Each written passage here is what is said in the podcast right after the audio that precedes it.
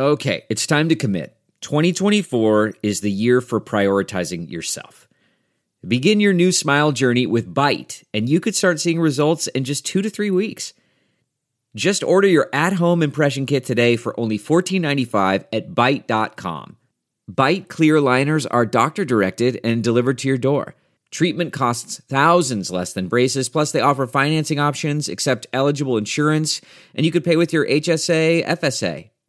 Get 80% off your impression kit when you use code WONDERY at Byte.com. That's B-Y-T-E dot com. Start your confidence journey today with Byte. It's pretty cool. Like father, like son, it seems. Yeah. But he, can't, right. he can't produce. he can't produce.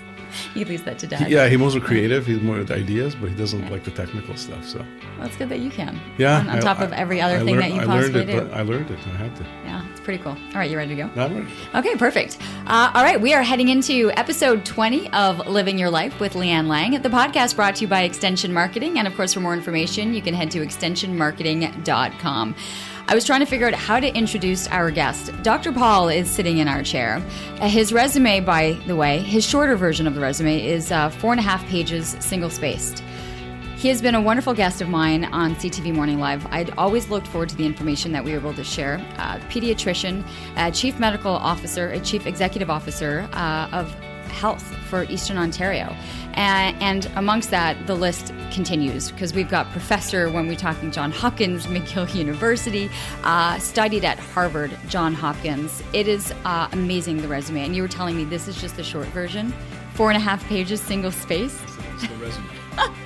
This is unbelievable. I, I didn't realize. I mean, I I knew how brilliant of a man you were, but to see how far back it goes and where you've specialized in your career. Do you ever look at this resume and go, "My goodness, I've done a lot." Yeah, actually, sometimes I do, but it, it happened so quickly, and it was I had so much fun doing it that I don't look at it as a achievement or anything like that. I just look at it as what I like to do. Is it the children? Is it the medicine? Well, actually, it's the passion for communications. That's where it all started, and and it really started more the passion of music because I love music. And and uh, if you ask me what what you are, I tell you I'm a professional drummer. So it's not on my resume. And it- it's not on your resume, but this is where I find your story is fascinating, and we're going to get to children's health and Sure. pedia, uh, pedia, you know, pediatric medicine, uh, and what we're seeing with our children in, in the future. Sure. And but I do want to start backwards. Yeah. I find your history fascinating. You do. You said you have this passion for music and Yes, for drumming. Yeah. How did this all start? Well, it started when I was about nine or ten years old. My parents wanted me to learn the accordion, and um, I, they brought me to this uh, teacher. And in the same room with the accordion, there were drums, and I kept going and playing the drums. I didn't like the accordion, didn't like the accordion. So eventually, my parents gave in, and I quit accordion lessons, and uh, I just picked up the drums and started playing them. Um, came naturally to me. Put, nobody, nobody in my family was a musician or anything like that and it came naturally to me. I started playing, and my mother, my parents heard me play. And then I, then in high school, I remember in high school, uh, my music teacher was a professional musician. He was actually the, uh, he was one of my inspirations. He was the director of the HMCS Donnacona band uh, in Montreal, this uh, a band, Navy Yeah. band.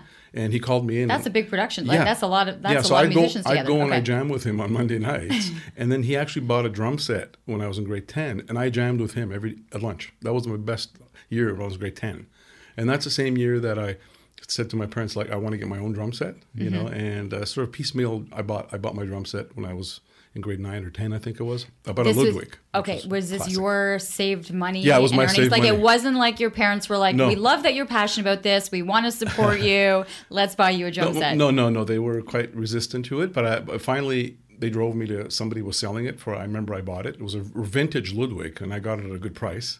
And so I, I brought it home, and I had I was playing. I was already playing, and um, and then coincidentally, my our neighbors uh, was a guy called um, uh, Bro Lloyd Bro, who was the manager of April Wine. They were practicing in my garage in the garage next door. So I This is a big Montreal Montreal- Montreal Canadian band. yeah, yeah. yeah, And they were practicing there, so I would go and listen to them and jam with them a bit, and got to know them. And then down the street there was another guy called Paul Harwood, who was the bassist for Mahogany Rush.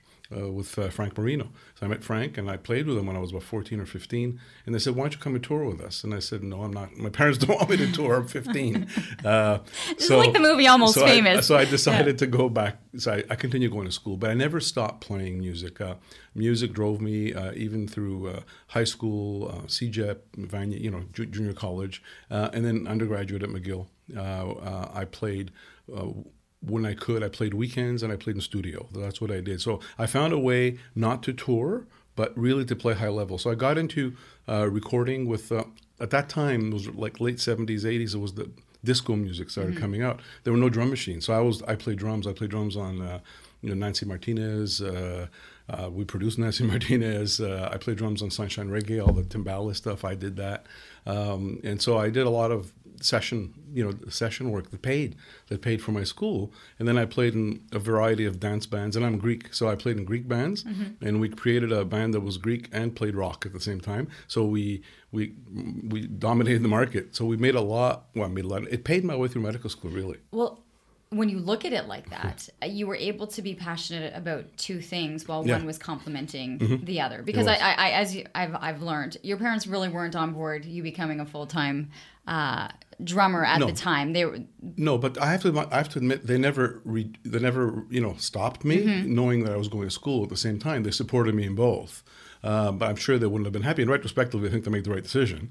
Uh, Yeah. I'm much better off than a lot of the guys that I played with when I was a teenager, right? Uh, but um, I think what so that propelled me to really starting to um, uh, I used music as an outlet. So when I was doing my residency at the Montreal Children's Hospital for pediatrics after I got my medical degree, I, I would be on call. Then I go go to the studio. I bought a recording studio. I bought a big recording studio in Montreal, and I'd just go and I'd produce records and, and learn. So from from a drummer, I became a producer, and then I became a record label owner, and I I did Men Without Hats, Favorite Nation. Um, uh, a band called Hit the Ground Running, which was which was Dick Clark's band from the states. So I met I met a lot of people I- I- on my I journey. know. It's it's amazing. I, did we we've talked about this though, right? Not much. No, no, no, no. I but I think I mentioned CTV, uh, no. my un- my uncle to you, uh, my uncle Corky Laing, who was Yes, the yes, drummer, yes. uh, you know, Yes. uh, of Mountain, and that was like Mississippi Yeah. Queen, exactly. uh, which is like massive '70s Yeah, hit. right, and right. and it's funny because my uncle will often joke that you know he when he was in between millions because uh, you know a rock star in the '70s like the drugs and Yeah. the partying, but he actually reinvented himself when Guitar Hero came out. Oh, is that right? And Mississippi Queen Sure. was one of Was the songs, and then all of a sudden the money starts to come back in. royalties. But he was Montreal-based Yeah. musician at the time. Like Yeah. Mm-hmm. I know it was a, a pretty tight knit community. But when I think about and you listen to medical students and residents of what their lives are like, and the sleep deprivation, and and the still the, the massive learning Yeah. that your brain was able to to switch back and forth between the musical outlet and the focus of medicine. and I think that that was that's a positive compliment Mm-hmm. to each other. Um, that actually music was a relief for me, and it was a way of me not thinking about medicine. Um, very often, I was even playing music when I was on call at the hospital and so on. And you see all kinds of things when you're on call at the hospital, especially a pediatric hospital that I was working in. So it gave me a bit of a break. Although physically I was tired a lot, but I, I got along with like three hours sleep every night for like years. Uh, that caught up with me eventually, but um, but I played. I played music. I created music, so it was a creative outlet for me. Uh, it got me. Music helped me where I am today. That really, if you look at my the trajectory of my career, it ended up in this position for that, and and it got me traveling. I've been to Japan a couple of times to sell records. I've been to France. I've been to New York. I've been to Miami. You know, all with the record business that I was in. I was, you know, I was with BMG Music. I was the only Quebec label with BMG distribution in Canada. I but when you're when you're amongst the music producers Mm-hmm. and you're amongst this the entertainment industry and you get into conversations with them does medicine ever come up to be like oh by the way i'm a chief Uh, pediatrician they call me Dr. Rock, right? Okay, we call you Dr. Paul and they call you Dr. Dr. Rock. Rock because they. I didn't really say it, but they eventually they, they got it. But what the problem? What, I- what I saw though was I didn't fit in typically with the musicians, Mm-hmm. and I didn't fit in typically with the doctors. So I was kind of like in between. What's this guy doing? Like a lot of the doctors at the children's, some of them, not all of them, some of them would tell me, "Ah, you're not committed to medicine because you're a musician." You know, that's a sort of a backwards way of thinking. Um, and and and I couldn't really, you know, I don't take drugs. I don't do drugs. They counter to what I do. So you know, we'd walk into recording studios where there'd be cocaine all over the place. I don't, I don't touch this stuff, you know. But it's just that that's the type of world there is. So to me, it was like I was living in two different worlds. But I was kind of in the middle because I, I didn't feel like I fit in to the traditional medical, you know, hit the books and that's it, nothing else. And I didn't fit in you know, really musically. But when I started to become a record owner, record producer, record company owner, studio owner, I felt better because it was more of a leadership. I could control mm-hmm. things, and you know, and it, I didn't have to go on stage and perform. Uh, I was kind of behind now. I didn't. I stopped performing. I was more producing you know. And did you get as much joy out of producing yeah, the music as you did. did. being, did. you know, behind the drum I set? Did. I'll never forget the first time I, I went into the recording studio. Um, I, I, did a session work for a company called Tiger Records. I did a um, in Listen Audio Studios in Montreal, and I, I, I, was in awe with the sound coming out and mm-hmm. the production, and and I always it always sort of uh, it tr- triggered me. And I remember going. I don't know if you remember the show Beat the Clock. It was a show on. It was a show, a game show that was filmed in Montreal at CT, CFCF Studios, and I actually went. And I was more intrigued by the back end stuff, mm-hmm. the cameras and all the production, rather than the show itself. So it's, it's, always been there. So when I started producing early on, I, our record producer kind of let me produce, you know, and I learned. So I learned, you know, how to produce, how to edit, and eventually I realized that when, when I finished my pediatric residency, I uh, it was hard for me to run a major record label, have a recording studio, and you know have a pediatric practice. So uh, purposefully, I did not go into private practice. I went into I, work, I worked at Montreal Children's Hospital. I, I formed their asthma program and I created a few other things. And the, on the side, I, I continued music, but it was almost mutually exclusive. I couldn't do both. It was hard because I mm-hmm. couldn't travel and, and so on. So what I, I early on, eh, around 1985, 86, I was I was in the on the wards and I was doing a diabetes rotation in pediatrics, and the kids kept calling me Dr. Paul, Dr. Paul, because they didn't they couldn't pronounce my last name. So that Dr. Paul stuck to me, and I said, you know, this is the opportunity I have. You know, I had artists. Some of the artists were unreliable, and it was very hard. So I said, you know, one day I'm going to be the artist. So that's how I created the Dr. Paul brand, where I said, you know, I'm going to create uh, educational material, multimedia material, uh, what Dr. Spock did, but at a multimedia level um, and and and produce it. So audio, video. In those days, it was that. It was mm-hmm. pre-internet. Uh, yeah, and it was uh, forward thinking. Yeah. To be able to do that and, and think that far ahead. Yeah. I mean, now it's a given. Well, but you were doing this and the I, first to do it. I was the first ago. to do it. Mm-hmm. So when they say podcasts, I had a radio show. I mean, I had a radio show. This is a radio show. This is just online, you know. And I had podcasts back in the 1980s, and I was doing radio shows in Montreal on CJAD, CFMB, all these stations called Baby Talk with Dr. Paul. This is back in the 90s.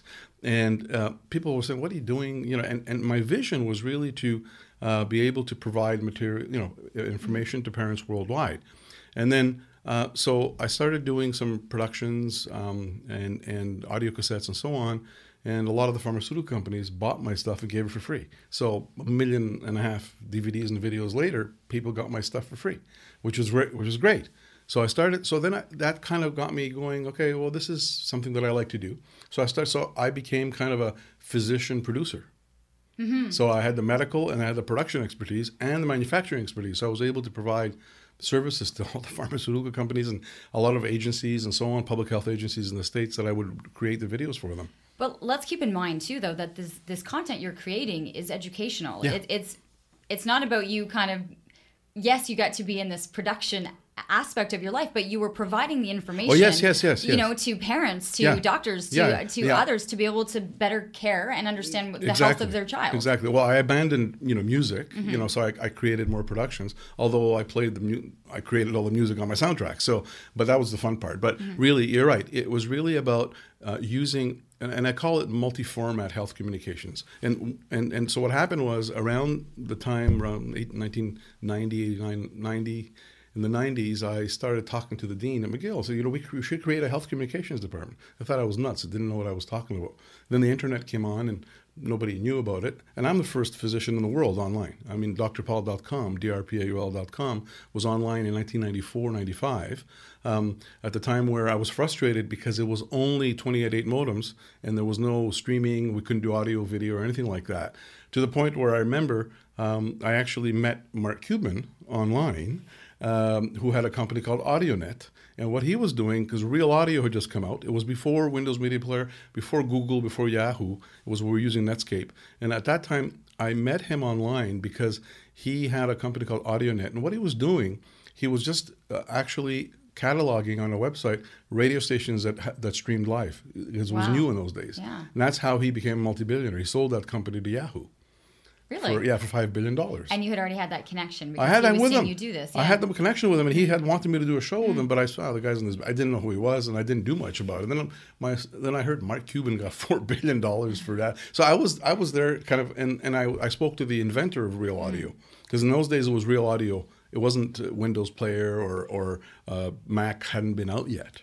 Were you sitting in a studio coming up with ideas or a checklist of what you wanted this programming or Yeah. to be? Like, what was your what was the main message you want to come across on these? Well, the first Es- message. especially because it's not you're having to look for it, right? It's not as easy and accessible as it is. Yeah, now. well, well, the first message was that um, I wanted to. Uh, the premise was knowledge is comfort. That was my premise. So when it comes to your child's health and wellness, knowledge is comfort. And so the more parents know, the more comfortable they can be taking care of their kids and stress. And 25 years later, I kind of I can now biologically explain why that's important. But that was like 25 years ago. So that was my premise. So I wanted to have practical, accessible, reliable um, uh, information that was from a professional, sort of from the horse's mouth. And that was my concept. My concept was content created by the people that actually practice medicine. Right. Now, I'm listening to you. How much were you involved with children? I mean, because there was so much of you that was working on content. Uh, like, how do you miss? Did you miss having the interaction, or how much interaction were you having still practicing Well, with that, children? I, I practiced. I had a full time practice um, at that time. Um, I, I, when I finished my residency, I went to Baie-Comeau for two years, Mm-hmm. and I went to Baie-Comeau for two years because it was paying more. So I actually created my record company from there. That was Oh a long God. story. so I had a record company from there, and then distributed through BMG. And then when I came back to Montreal, I, I was I became director of the outpatient clinics at the Montreal Children's Hospital. So I was seeing patients. You I was were. running. I was seeing patients all the time. I've been seeing patients most of my career until really just a couple of years ago. I stopped. Um, Up until then, though, you were still hands on. yeah, yeah, I was seeing Hands-on. patients all the time. Yeah. What is it about children? And what was it originally that made you, when you were going the route of, of medicine, that you chose children's medicine? Well, uh, first of all, I, I, I, it was, I loved kids. Kids had an affinity with me. Um, I always played with kids when I was a kid. All the younger kids, I take them out, and my cousins and so on. I was kind of the role model. I was, you know, I was mentoring them and so on, and they always liked to play with me, and I was like kids. And then when I went to medical school, it was it soon became very evident I didn't want to become a surgeon. I didn't want to become a psychiatrist. I, you know, I didn't want to um, become uh, just a family doctor either. Uh, So I wasn't sure. And then when I went to do my pediatric uh, rotation as a medical student, I said, oh, this is it. Because it combined, sort of retrospectively, a lot of education and a lot of communication. Because to be a pediatrician, you need to be able to um, not, o- not only have good clinical skills, because I can, you know, I can sort of see things in kids without them telling me, because we're trained that way, but also to rely on communicating, both, you know, from a parent and also communicating to parents what is wrong, right? Or what they should be doing or answering their questions. Because you have a patient who might not be able to communicate exactly what's happening, and you to be able to read Yeah. off of them, Yeah. and then, you know, gosh, as a parent, you want an explanation Yeah. that makes sense, so that you can go home and think that you're Yeah. doing the right thing, Exactly. you know, and to have that ex- explained to you. The concept, and I find music can be incredibly healing, Mm-hmm. uh, and the power. Was it interesting for you to use? Do you find that music? Can be healing, or was a tool you used to for children? Uh, f- well, very often kids would come in with like a T-shirt and say, "I know the guy," you know, like they, they they love me because I was a rocker, right? So they they'd identify with me, and and but um, I never really talked about it to my patients, but I encourage them. But I know now I'm an advocate. I, I've actually written some articles on music and your health, music healing, uh, the benefits of music, and also um, music and and and learning. Uh, Brian May uh, who's the guitarist of um, Queen, has a PhD in astrophysics, and uh, um, Scholz, uh, I forget his first name, the guitarist of Boston, has a master's at MIT. He's one of the co-founders of Polaroid camera, and they're both brilliant musicians. So there's no, there's no, it's not a coincidence. Um, the, the learning music. Um, the the, the, the rep- repetitive notion, uh, I think, triggers part of the brain and stimulates part of the brain, the brain for better learning and, and outcomes. Mick Jagger has a master's in music. Sting has a, you know, all these musicians. So it's not a coincidence. There there is a cause effect between the two. Uh, it, it, right, in terms of those that are able to perform different things at high levels, and also on the healing aspect. Uh, of, I think of you know when you have a child heading into surgery, Sure. was it like Oh, you know, I- I- like, yeah. you know healing healing listen to music can, can be uh, can be a pain relief you know there'd be all, all kinds of things so yes i think music therapy is a well established uh, form but i didn't really go into it that way because i did it more for because i love to create and i love music and, and and i think it's a very good thing um, you know there are a lot of people now that are looking at music benefits for other things you know and getting kids involved like boys and girls clubs and young interventions crime prevention. Actually my daughter is doing a phd on that uh, on music uh, intervention um, as a prevention for of criminal behavior later on in life. Um, you know, sort of putting them on the right path. There's a lot of programs in, in, South America. The El Sistema program, for example, is a program where they give violins and, and free lessons to underprivileged kids, and they actually do very well. They learn to play music, but they also go to school and they get out of crime and so on. So there's a lot of benefits from music. I mean, I can go on and Oh, on I know. Uh, yeah, I find, I really do find that this story fascinating, and then I find too the hands-on approach that you were with these children and and doing things. Were there um, children that are there kids that you remember? Are there patients Yeah, that yeah. you and, and you've had a long career? Yeah. It wasn't just until a couple years ago that you stepped out of. of No, no, I've been I've been practicing pediatrics since 1983. So, um, yeah, I, I, I remember. I'll tell you what the good thing about pediatrics is. The good thing is that um, I, I used to work a lot in the emergency room at the Montreal Children's Hospital, a very busy hospital, and I used to do shifts in the emergency room, intensive care units, you know, all those things. What I like about pediatrics uh, is that the kids come in sick. They look very sick, and a day later they're running up and down the hall. The resiliency in kids is great, and I like that generically speaking. What I don't like is having to tell a parent the child died, or or or the child is dying, or the child has a you know bad disease. Um, you know um, what strikes me, um, and I get very upset when people don't want vaccination. And I'll talk about vaccination because I have to. Is that I remember a child. Uh, he was five years old came into the emergency room uh, with meningitis, and uh, uh, he died 24 hours later. A month later, the vaccine came out that would have prevented that disease in that child. And uh, you know, I, I I I've never spoken to the mother, but if you were to tell the mother that there was a vaccine available, she wouldn't hesitate at all. So I use that story because that really got me because I took care of that boy and he died 24 hours later, which is a complication of meningitis. And that is, and uh, despite the fact that we have antibiotics, that is a t- terrible disease. We used to see kids coming in uh, all over, uh, like literally 8 to 10, 12 cases of meningitis and very bad infections f- from this bacteria called Haemophilus influenza B. And it would literally maim and kill a lot of kids. And, and when the vaccine came out, we've it's gone. So now when I speak to residents, when I teach now, they haven't seen that disease because the vaccine is out there. But I am, I am, I unfortunately saw it. I wasn't around for polio. Po- polio was the same because when the polio vaccine came out. So those are the, the, the things that, that tug at me. You know, that tug at me the, the tragedies that I that I see, and that's one of the reasons I couldn't work in emergency for, for very long. I'd, I'd work in the emergency room. I'd see kids very sick um, you know, accidents and all kinds of things. So abuse, child abuse, which I hated. You know, parent kicked the child and ruptured a liver. I mean, all these things that we used to see. I couldn't. I would take care of the child. You know, I wouldn't. I would. They'd be crying. My ears would be kind of muffled because I'm concentrating on saving the child. But I go home. I couldn't sleep. I couldn't sleep because I had kids at that time. Mm-hmm. My kids were younger, and it was very hard for me to. It's very hard to work in an emergency setting in pediatrics. So that's one of the reasons I, I started to say, okay, I, I don't want to work. I want to work less in pediatrics, but at the same time, I was I, I worked at the Montreal Children's Hospital, and they didn't have an asthma program, and um, I created the first ever asthma program in the world for kids. Yeah, why was why asthma? Yeah, okay. What what was the trigger there? Two reasons. Okay. One, it was the number one preventable admission to hospital in North America. So you were kids. seeing a lot of you were seeing a lot of kids being admitted. Yeah, that, they were- would- that didn't need to. Exactly. Okay. What happened was they'd come in, stay in the hospital for a couple of days, go home. A month later, they're back. The revolving door, in and out, in and out, in and out. That's because a few things, but um, and and so that was a really low hanging fruit that we needed to prevent those admissions. Right? It, was, it, it overwhelmed the hospital, and it, it wasn't fun for the families and the kids either. Right? So that's number one compelling factor. Number two was I actually was the first to implement a, health, um, a medical educator, health educator in a multidisciplinary team.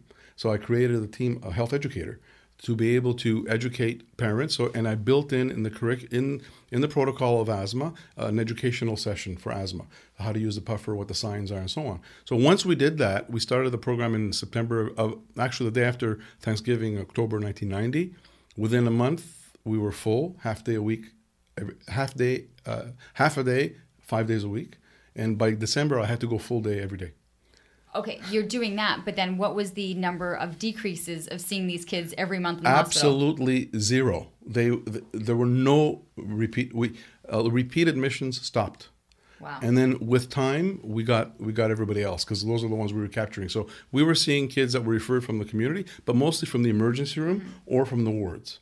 So once you sit down with a parent and explain to them, so that was my my passion. My passion was you have to embed communications and education in treatment. So I used asthma as a model for everything else that I that I've done. It was just to showcase that. It was I didn't have a particular interest in asthma more than anything else, but it you was saw the need I saw the it. need for it, Yeah. and I also saw the fit where mm-hmm. that's exactly where education and knowledge, is comfort, and all that come in because that made a big big difference in the kids' lives and the parents' lives. Asthma was the first. Yeah. Where were you then able to implement this in other places?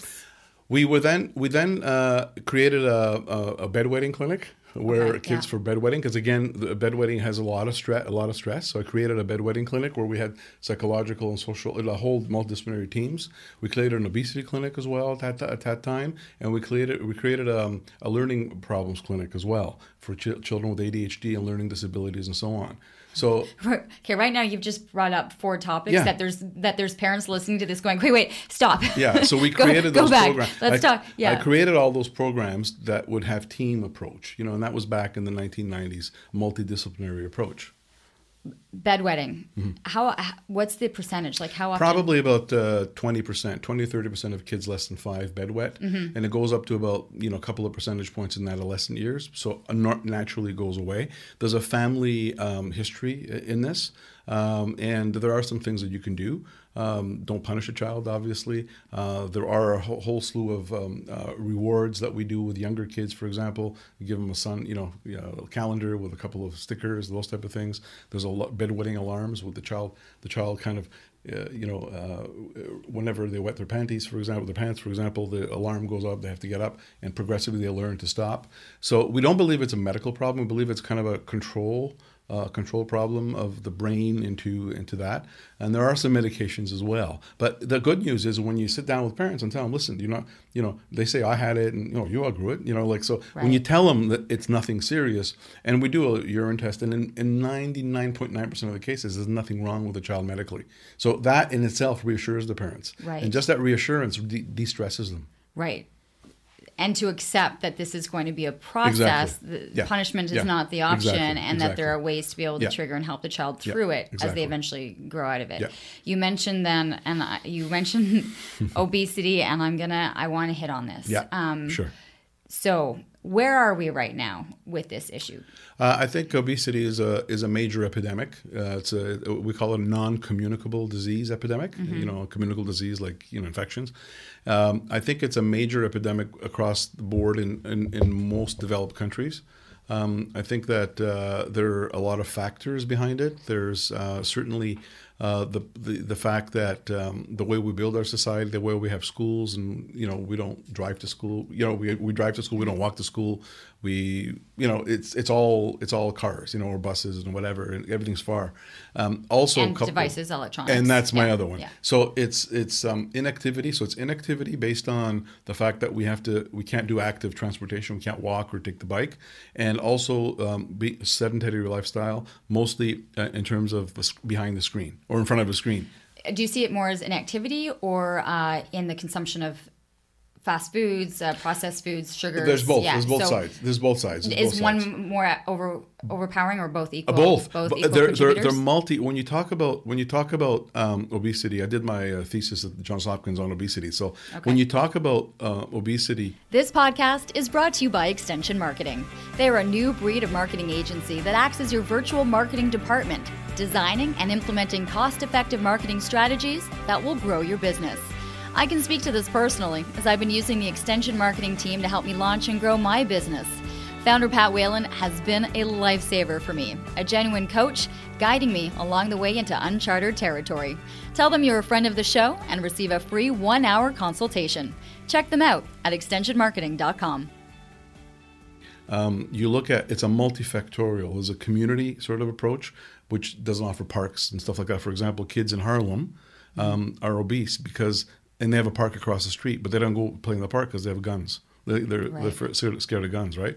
So if you look at that societal thing, and then if you look at it at you know expen- energy expenditure like is less, less gym. They've cut all that out of school, less opportunity to walk, and so on.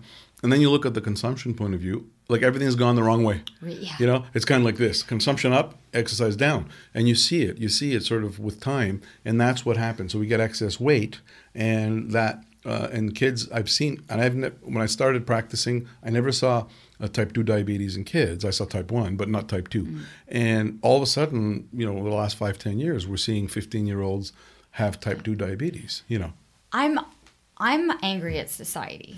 I have to admit, but I'm I'm angry. I'm not going to hit on the food thing yet, but as we were growing up, Mm-hmm. we rode our bikes and played at the park and came out and came home when the lights came on for dinner. Uh, we walked to school. Mm-hmm. Yep. We had gym classes.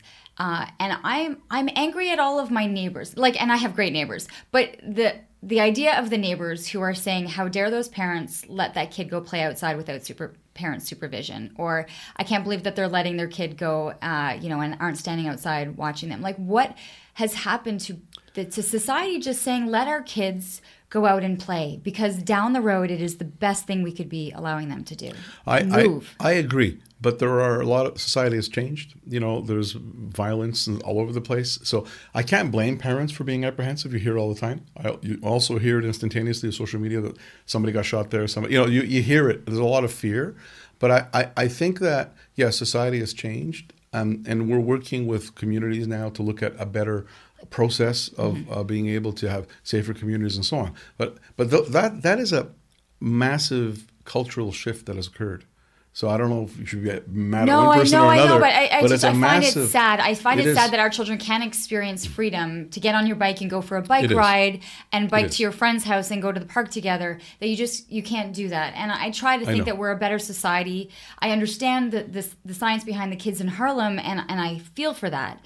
But you know, No, I agree. In general, ninety percent. You know, I like- agree with you. Yeah, But so there are that's one thing. And then I do, and then I have a reaction when I see a cart being filled at the grocery store with white bread, Sure. sugared cereal, uh, l- lunchable, packable, Yeah. Mm-hmm. processed lunch, you know, full Yeah. package. And you're coming from an educational communications standpoint. What are we not? Why? Why is this not getting through? Okay, uh, several things. Number one, uh, you have to look at other factors. When I talk about the multifactorial factors, there's something called the social determinants of health. The social determinants of health determine one's health, um, and they have to do with how much money you make, uh, where you live, what your education, and so on. We did analysis in, at Johns Hopkins and looked at um, the cost of a healthy food. It, it is out of the reach for the majority of people, and there is a disproportionate obesity rates in the poor rather than the rich. So there's an actual accessibility issue. So it's cheaper to get fast food um, and uh, cheap food and processed food than it is to get nutritious food baskets. So and that is that is not an excuse. That is a that is a real reality. So why aren't we? Why are we not making healthier foods more accessible and, And- less expensive? And that's what we're advocating for. That's what we're in public health where I work. We advocate for that in terms of being able to offer healthy foods and healthy. And there's a lot more programs that are being done now, like in Northern Ontario. They're bringing in fruits and vegetables and, and that type of things. We have a green food basket in our mm-hmm. area where people can get a fresh food basket for 10 bucks for a whole month, you know, that type of thing. So we're doing piecemeal stuff, but it has to be a societal thing. So it's not only that poverty causes it, it's a whole slew of things. Okay, but how do you have a child in your office at 13, 14 with type 2 diabetes and as a as a pediatrician, what is what are you saying to this child and what are you saying to the parent? Well, basically, How do you how do you cope with that? Well, you have to you have to explain to them um, what the consequences are. Not scare them, but do it in a positive way, and uh, work with them to see what's best for them in terms of an exercise program. You have to go through a whole routine, what they're eating, and so on, and then give them. We have to be able to teach them how to eat properly if they don't know how. Talk, you're right, talking about carb, carbs and low carbs and processed sugars and so on. But the problem is, I, I gave this lecture to pediatricians. Mm-hmm. You know what they told me? Well, yeah, but I tell them that, but they have no money to buy the stuff.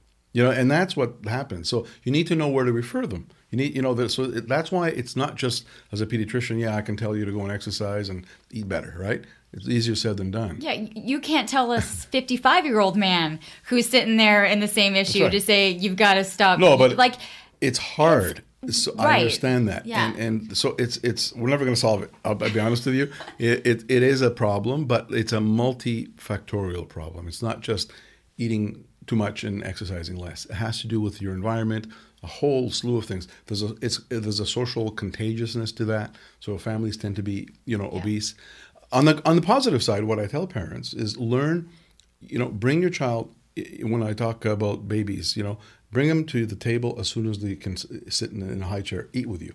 Eating as a family has actually shown to reduce the level of obesity and actually um, uh, increase the level of good food intake eating as a family. Eating, and what happens is the other factor is that there's a lot of divorced families, a lot of single parents, you know, mixed families, and they're running all over the place and they don't have no time. So they, they, they rush, they don't have meals together. So I think the one of the things that I, I tell parents is that if you make the time, you know, once you know once a day or a couple times a week to have meals with the family, it's been shown that that itself actually reduces caloric intake, believe it or not. You prepare and, and having them prepare the meals with you and so on. So there are some simple things you can do mm-hmm. that are within your control. Um, obviously, exercise, you know, walking together, getting a, you know, those type of things that you can do the other thing too, parents have to restrict the time behind the screen. Uh, screen time, first of all, for young kids, we don't know, no more. Like now, we don't recommend screen time for kids less than a couple years of age at all. Okay. At all. And you have got to see that now that screen has become the babysitter. Of course, like, I know. Like I am grateful that we weren't having the iPads mm-hmm. when my kids mm-hmm. were like, you know, I yeah. had baby Einstein and I put them in mm-hmm. front of the television, but yeah. they weren't in front of their. No, I understand. Right. Like. So you have to limit them as well. You know, turn off the TV at you know during dinner. Um, make sure that you, they don't go on because we know statistics have shown more than two hours behind the screen is associated with an increase in your obesity rates and we know that. So those are the things that parents can do. So there are things that parents can do within their control, but there are things that society has to do as well. So it depends on the situation. And like I said, I've, I've, I've spoken to pediatricians, family doctors. Yeah, it's, it, theoretically it's very easy to do, but to say and to and to advise. But if a parent can't do that, or if a parent has mental health issues, there's a whole slew of things that complicate it. I can see that, and and that leads into. I mean, you go from uh, obesity, diabetes, uh, ADHD, yeah. ADD. So, yeah. how much of an influence when you're looking at a child um, that they're not meaning to be, you know, jumping off the walls and, and sure. or you know, unfocused. Or I'm sure you have so many people going, "My child's not reading yet." My child, like, I mean, yeah. it's First of all, you shouldn't compare kids with other kids. Your kid is your yes. own kid. That's okay. one thing. I'm sure that is the one thing you have yeah. said because every yeah. parent is coming. Well, yeah. my neighbor's no, kid no, no, is doing this, and my, Each child my other child own, did it this way. Each child okay. has its own pattern, right? Yeah. Uh, both for growth and development and so on. Um, I think that uh, ADHD um, that's a topic dear to my heart because I created the ADHD clinic because I, we saw a need. Okay, uh, let's just add that to the resume. Um, where, we, where was the ADHD? Where, where at, my, at the Children's okay. Hospital. It was okay. part when I when I took wow. over the outpatient clinics. Yeah. I separated them. I did the pediatric consultation center, the asthma center, mm-hmm. and then I created the clinics within them, specialty clinics within them. Um, and so um, ADHD, um, and I was fortunate to train with the, the pioneers of ADHD. Uh, Dr. Weiss, Gabby Weiss, who's and Dr. Ron Barr, who were one of the first to use Ritalin in kids back in the 60s and 70s. Yeah. And so which at the time now, was like you're what? Yeah. However, mm-hmm. I trained with them and I worked in with AD, in, in, ADHD clinics with them and I, you know, saw a lot of kids with ADHD. I can tell you that the first thing is that it's the the term ADHD and hyperactivity is overused. Okay, mm-hmm. uh, we used to get parents, we used to get school teachers sending us kids. Oh, he's got ADHD. Put him on Ritalin. It's because it's easier to put them on Ritalin than it is to uh, look at other issues.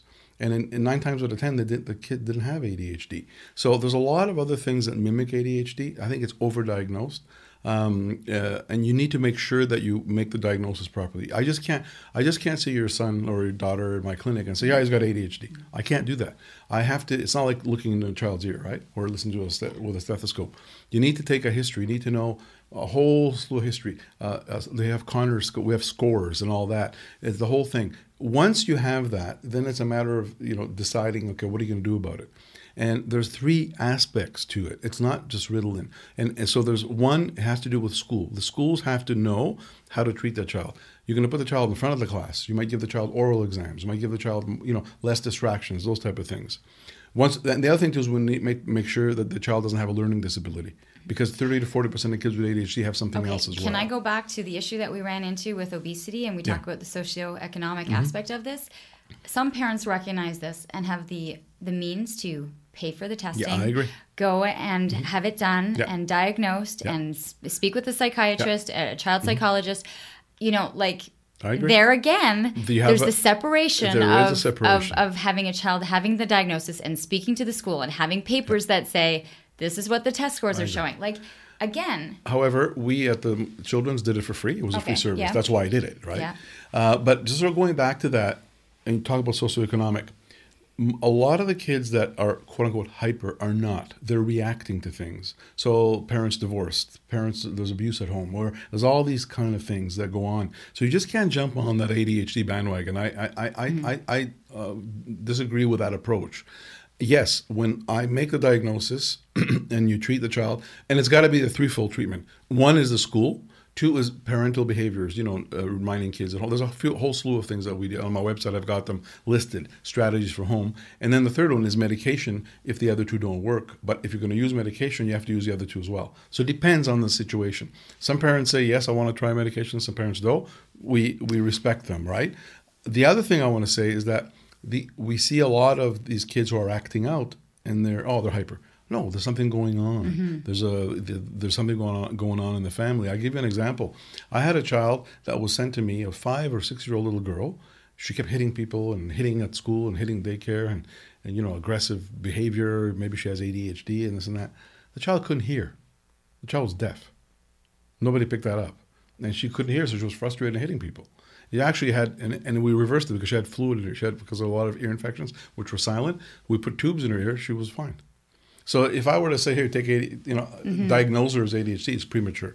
So you got to be careful. I'm not denying that it exists. I think that a lot of people over diagnose it, make come to that conclusion very easily. And I can't. Sometimes school, you know, it's difficult. We've got 30 kids in the class. Well, that's the thing too, right? It's changed. The Yeah. teacher's responsible for 30 kids, where you know, 20 years ago there were 20 kids exactly, in the class. It's- Exactly. It's, it's, hard. If you've got a couple of kids who have learning disabilities Mm-hmm. or ADHD or both, uh, then you've got a problem. So this is what we're seeing. So the, the teachers are stressed and send us those kids. And you know, unless we have co- concrete evidence, we're not going to diagnose the child with ADHD. We want to make sure there's other there's no other things going on. Speaking of the school system, Hmm. uh, within the school system now, we can get our kids. Um, I, I have a have a grade seven girl, right? So she just had one of the. Uh, what was the HPV. Yes. Yeah. You know. Yeah, and I'm like, okay, there's advancements. There's an opportunity Hmm. for me to keep her safe from future infections, Sure. uh, and you go along with things. Let's hit on your immunizations Yeah. uh, and your vaccinations because I know it was something you wanted to uh, Yeah. you wanted to stress.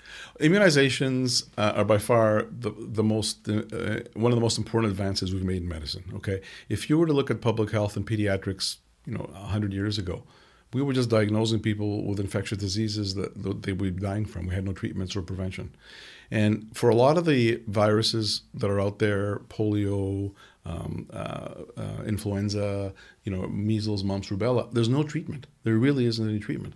And so the only approach is to be able to vaccinate people. And vaccination is kind of like uh, you're, you're kind of tricking your body into thinking you've had the infection. And then when you have the real infection, you're protected. That's really what it is.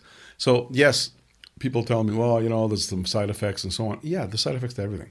But if you look at the numbers, if you look at numbers like in the hundreds of thousands of cases that were either dying or, or uh, having severe diseases, they're down to two or three now in North America.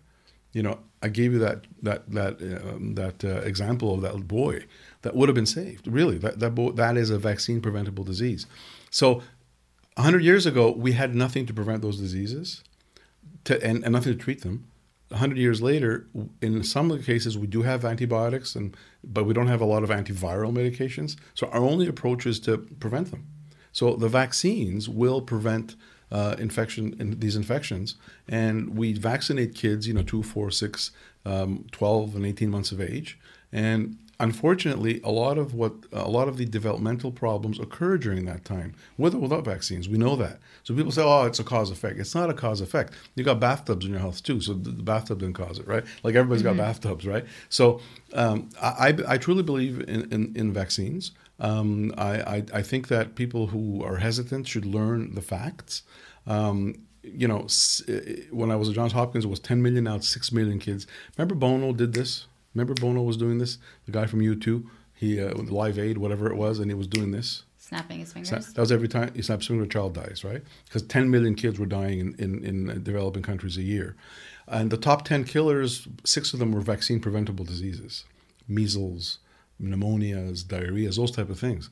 Those parents, and, and we're having trouble getting into them. Like there's certain countries that still have polio because we can't get in there you know there's political reasons and you know all kinds of reasons so when you go there um, and you see them dying and we're saying here i don't want my child to be vaccinated i, I find it there's a disconnect somewhere so I tell that's how that's the argument that I use about about vaccines. And I, and then actually I'm just writing a book now. It's going to be out uh, next month. It's called Vaccines and the Infectious Diseases They Prevent. And I'm focusing more on the diseases rather than the vaccines because everybody's written about vaccines. So you should know about what Haemophilus influenza yeah. does. You should know what polio does. You should know that. So I, at the end of the book, I said, you know, now having read this, would you rather get the germ or the or the uh, vaccine? Really? So that's. Uh, I think it would be a great a great read and I think an educational read for a lot of people. Who do you anticipate picking up this book? Like, uh, is it something that I'm going to the chapters and kind of picking up, or is it something that's going to be available at, at the at the doctor's office. We're we're looking we're, we're going to making it. We're going to be distributing. We got a grant. We're going to be distributing through the uh, Family Resource Programs mm-hmm. of Canada across Canada, and we're looking at more. Uh, it's going to be in Amazon and chapters yeah. and so on. But I, I want to give the book away, mm-hmm. um, and so we're we're looking at some potential other sponsors to give it away. Okay, that's the, that's the second book you're writing. Yeah. Let's talk about the first one because okay. I remember I was excited for you yeah. um, when we were talking about it on sure. the show because it was it was almost like a culmination of your yeah. pediatric career, mm-hmm. And it was it was especially for parents with young babies yeah. like because this mm-hmm. is from newborn up newborn up first first couple of years of life really mm-hmm. yeah. what the book is called a baby comes home mm-hmm. uh, a parent's guide to a healthy and well first 18 months and there was a deliberate reason why i, I chose 18 months why because we know that now um, the brain development and all all of the tools that a baby needs to be healthy both mentally physically developmentally most of it is formed within the first couple of years of life predominantly in the first 18 months of life the brain, the, the head size grows from uh, in, to 80% of adult size by two years of age. So the brain really grows, and that is all the pathways that are formed. So you're born with a certain number of brain cells, and the, all those connections form, and that's how the brain grows. And those connections, that's called scu- brain sculpting, and they are the ones that develop visual recognition, social patterns, uh, emotional controls, social peer-to-peer regulation, a whole slew of things, plus medical control uh, adrenal systems, and so on. And if a child is not taken care of, is not nurtured properly, abused during those periods, those times, and that period is is is adversely uh, affected, you will end up having kids with heart disease later on in life, uh, with uh, lo- with not living as long, with all kinds of chronic medical conditions. And notwithstanding, if a child's abused, they're going to have psychological things. Mm-hmm. We now know, and we know medically how it works. So that's why I chose that. I said the first 18 months are very important. So the first part of my book really talks about why I chose, why I focused on 18 months, and it explains. And actually, a year and a half later, the United Nations followed suit. Actually, I forced them. I actually worked with one of the ambassadors, and and the World Health Organization through a colleague of mine in Toronto, um, and the United Nations, UNICEF, put out a paper a year after my book saying that uh, early child development is the next important challenge in this world. That a lot of kids are not developing properly because of a lot of reasons, both in developed and underdeveloped countries, and that underdevelopment will lead to illness and uh, inability to reach their optimal uh, uh, projection of life, and that is very important. I, understand it. It almost like my kids are past that. Yeah, yeah, yeah, yeah. And I'm fine. going, okay, how did I mess them up? Like what No. what did I not do in those first 18 months that are going to 20 30 Well- years from now affect them? Like is it, it almost puts you in a scary It's it, like I, I, I don't want to it scare a I parent going if you mess up in the first No. 18 months you I don't scare okay. parents either. It's you have to continue doing that. Mm-hmm. Okay, it's never too late. I tell parents it's never too late, but it's easier to prevent that rather have to go back. Kids are resilient. Mm-hmm. So what are some of the things then that that are suggested in those 18 months? Is Okay. it about, you know, sleep and and- Okay. okay. A few things. Breastfeed. uh, Like there's so few- much in, okay. in there. nurturing environment has safety, immunization, care, nutrition, and tender loving care. TLC, that I added that one. And that is the most important thing. You don't. You, you they need face-to-face contact, eye eye to eye contact. That stimulates the brain development. Uh, they need smile. They need they need to interact with even a, a newborn needs that. That's what feeds that process in the brain. And so that interaction, so kids who are stimulated continually, read to, reading to your child first from first day of life will stimulate a child, um, and that will stimulate that. Not letting a child cry it out um, is good. Don't let a kid cry it out. You know. Uh, Okay, And that's the thing. That, that's the we- that's the Okay, Ferber method. Whatever. I don't believe in that. You you need to have some kind of a, a, a tolerance to how much you're going to let the child cry, then you nurture the child. Neglected kids, like for example, the or, the kids, the orphan kids in Romania, for example, their heads were much smaller than the, kids who were not neglected. That's because the brain didn't develop properly. So there will be consequences in the long term for that. Now that's a very extreme case. Yeah. In most situations, what we're saying is parent, and we as a society, again, it goes back to society. We as a society need to ensure that, that there is a nurturing environment the parents are capable of doing a nurturing environment. Now, in certain areas, the parents are single, they're struggling, they have their violence. All these things get in the way. Again, it's the social determinants of health that get in the way. But my book wasn't meant for that. No, it no, just meant I'm- it- politically. I, I did that. I, that's how I advocate for with governments and so on. But for parents, it's just a matter of saying, you know what, stimulate your child, play with your child. You're not spoiling your child, and you're not going to spoil, spoil an 18 month old. Let's let's put it this way. But how simple for so many people with looking down at your child and smiling and laughing and making eye contact and giggles and facial expressions. It, that doesn't cost money. TLC It is free. yes. In one of my sections, Yeah. I write that TLC is free. TLC is free. Anybody can do it. I remember, I remember um, giving a lecture and uh, talking about poverty because it's associated, and we know the kids that uh, are poor, uh, they're not as ready for school as the richer kids are, and that's because of parents are struggling. You know, there's a whole demographic issue. And uh, I remember I, I gave a talk once, and this guy in the audience got up and said, "You know what? I grew up in a family. We were 12, living in home. You know, very poor, and I got a PhD in psychology." So I said, "Yeah." I said, poverty doesn't cause it. It's the other things that get in the way. I said, you were you were with twelve people. You were always on somebody's knee, like you're another, an aunt, a grandmother. You're always stimulated.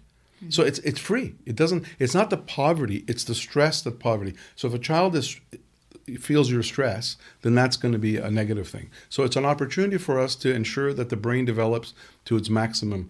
It'll it, the first of all, the brain develops till 25. But the, a lot of the foundational stuff is done in the first couple of years of life. Mm. So it ha- doesn't hurt anybody just to love the kid, read your child, read to your baby, grandparents, uncles, whoever it is, just keep stimulating the baby. There's nothing wrong with that. And as a matter of fact, that's what we're now recommending worldwide as kind of an, an additional approach. I mean, it makes sense intuitively, but there's a scientific reason for it now. What is your next?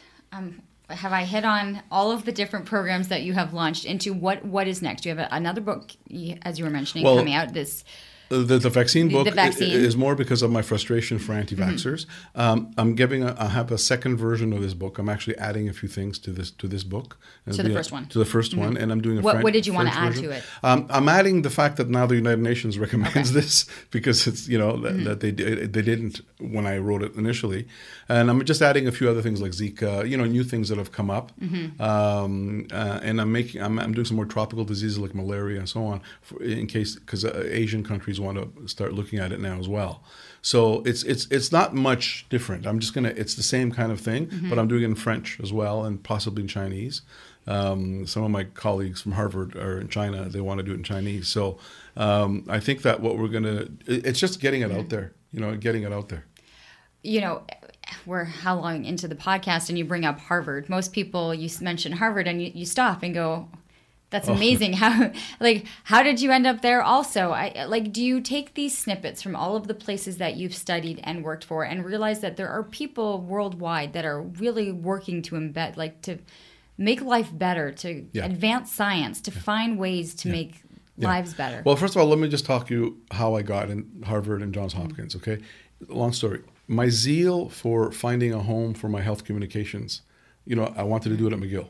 When I was back then, I created the Department of uh, Multi-Format Health Communications at McGill. But this was back in the '90s, early '90s, late mid '90s or something like. They didn't understand what I was talking about, so I was frustrated. So I started doing a lot of work on my own, working in the United States, um, uh, public health agencies, videos. I was doing a lot of work with them. And then all of a sudden, I got this opportunity to work at the East Ontario Health Unit. I was doing a clinic in Hawkesbury, and the, some headhunter called me and said, "You want to be medical officer of health and chief executive officer for Eastern Ontario Health Unit?" And I said, "What is it?" I didn't know what it was because I was living in Montreal at that time. So that position, when I when I looked at, and, and I said, I don't, I'm not public health. He goes, Yes, you are. I saw your website. So I said, Yeah, you're right, because I've done all the, you know, Right. a lot of the stuff. He goes, Pediatrics is public health. You know, it's what you do. So uh, they interviewed me and they gave me the job, and they gave me the job in 2000. And I started 2007. But to be a medical officer of health in Ontario, you have to have a specialty in community medicine or an MD degree with a master's in public health.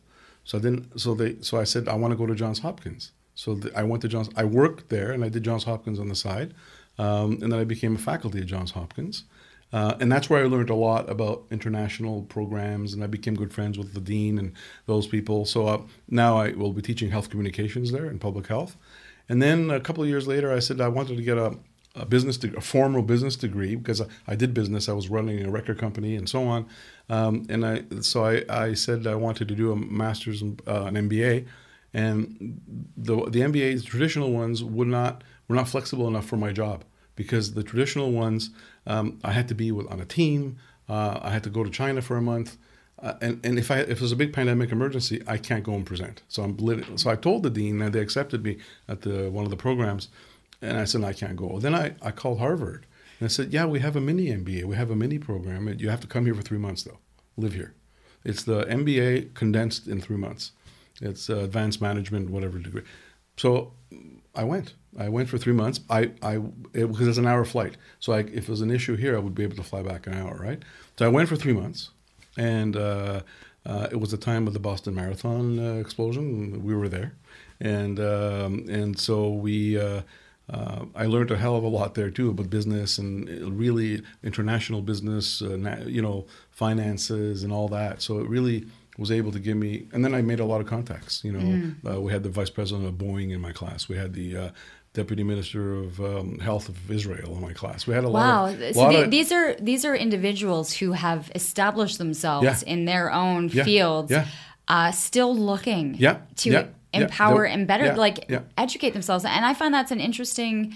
Most people kind of they, they get their degrees and, Well- and they set off in life, but it but in order to continually evolve, Well, I got to tell you, when I did when to get my medical degree and my and my um, uh, pediatric specialty, I had to go to school 13 years after high school. 13 years after high school.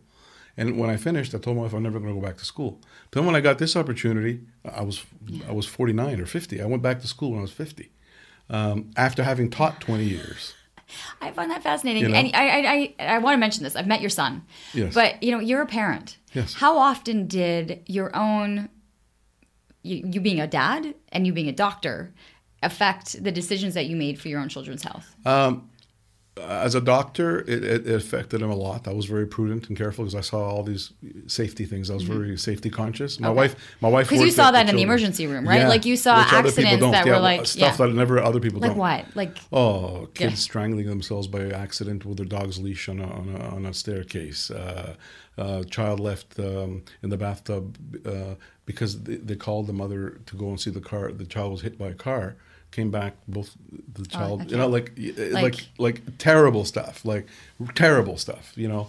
Uh, infections and accidents and children uh, not in car seats going through you know the windshield you know like all that stuff so became- I, I became very paranoid my, my wife too because my wife worked at the i met my wife at the hospital she was a respiratory technician at that point so she was seeing all the horror cases as well so i be i'm hyper hyper protective if you Yeah. like and my kids tell me why that i said buddy i've seen it you know don't you know and, Well, I, and, I, and we I did segments on like safety with at Christmas time, Yeah. Christmas Yeah. lights, Oh, you know, and bulbs and Lego pieces. How many and, times and, kids came my in with uh, having swallowed a light bulb, having choked on, a, you know, put an electric cord in their mouth and burnt themselves? I mean, I, I've seen it all. We had a whole thing on a wall of stuff that we've pulled out of kids' throats: needles, safety pins, uh, bobby pins, uh, you know, staples, nails, you name it. We've we've got a whole wall of stuff that we've taken out.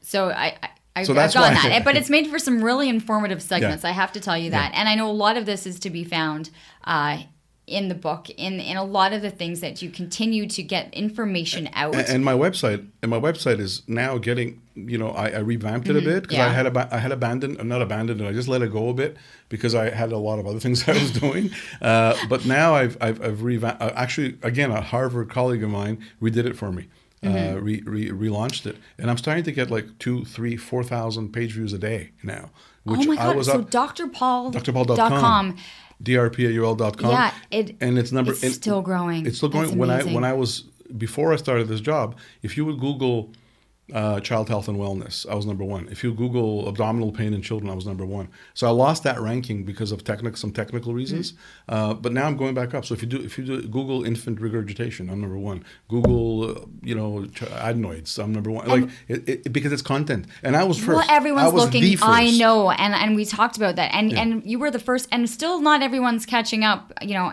No. Because there's so much information that needs to be there. Yeah. How do you keep up then with the content Okay. on this? Because it's constantly evolving. okay first of all I, Especially when you have like 3,000 Two hits a day. First of all, I my content. You see, the good thing about pediatrics is that many things don't change. So the development and all those things are, are the same. So I also write a weekly column for the Sun papers. Uh, sometimes it's in the Ottawa Sun. For years, I wrote for the Edmonton Sun and Calgary Sun. But now I write for the local Cornwall paper, a Standard-Freeholder. So I've written like 800 articles, or so. I've got hundreds of articles that I've written.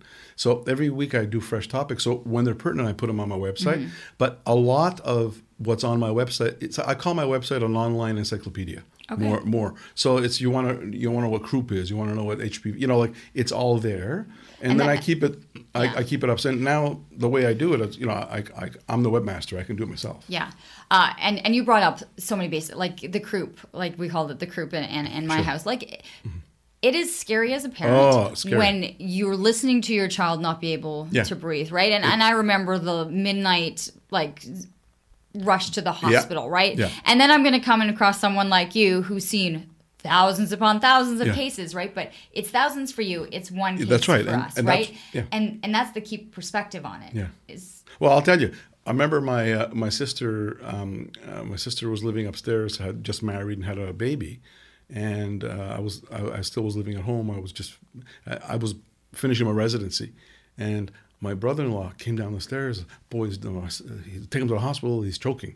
He had croup. So I went up and saw him. It's croup. Don't worry. You know, like you know, he's fine. You know, What's it for you? Is it go stand outside or go put them in the hot? Uh, Um, what, what's well, your recommendation? Okay, if it's winter, Yeah. open the window. Okay. Okay, cold, humid air. If it's summer, uh, go to the shower, cold mist, and, and they'll It's the breathe it cold in. mist. It's the cool mist. You need Yeah. a cool mist. Yeah, Okay. it helps them. Now there are situations where we admit kids to hospital, um, but in most nine out of ten cases, it's just a scary sound. You hear a child go, you know, Oh, stridor. it's, It's, very scary. It is terrifying. Yeah. What do you think about telehealth?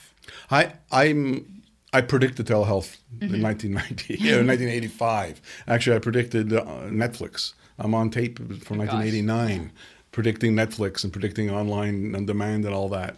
And then I was doing a show in San Diego at one point. I've got it on tape, and um, I think telehealth. That's that's part of it. When I when I created my vision of health communications, I have content, health content in the middle of the wheel, and I call it the spoke, and everything else is the media that you distribute it with.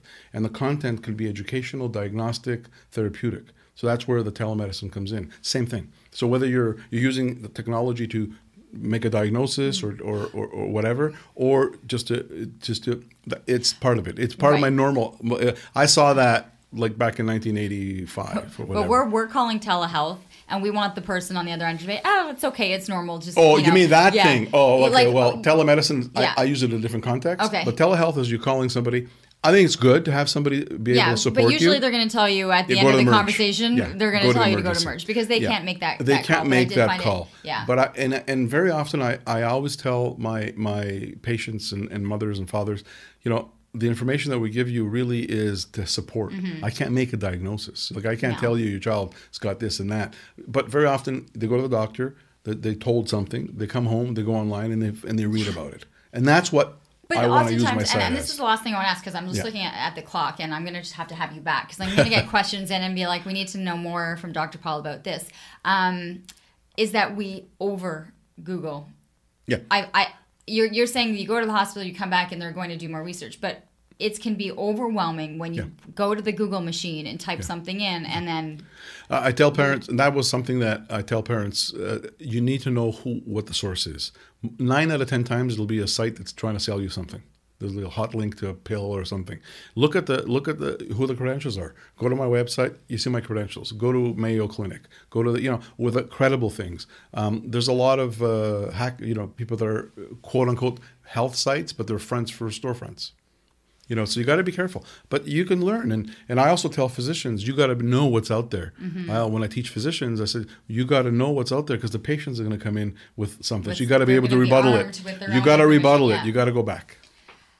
It was an awesome. Uh, I, I I have so much more, and I'm looking at the clock. We're gonna have to have you back. Does that Sure, sound good? In sure. between some of your recordings that you're doing these days uh, and books that you're writing, uh, drpaul.com. If you're looking for more information, uh, so many different topics, and Yeah. well, it's it's overwhelming, but a fascinating story, and I think giving us a different perspective, you know, on, on how we're developing and how we're doing with our kids, and uh, encouraging us to kind of expand our, our thought process. I can't believe how your brain worked all these years. Yeah. Well, uh, it's it's. I, I think it's good. I think that people should um, uh, really be open open to try things, and uh, um, music saved my life, Yeah. and music uh, it made me what it what I am today. I say that all the time. Well, it's been a pleasure. Nice to see you Nice to again. be here. Uh, and there you have it. Once again, drpaul.com if you're looking for more information. Uh, and that's going to be a wrap on episode 20 of Living Your Life with Leanne Laing.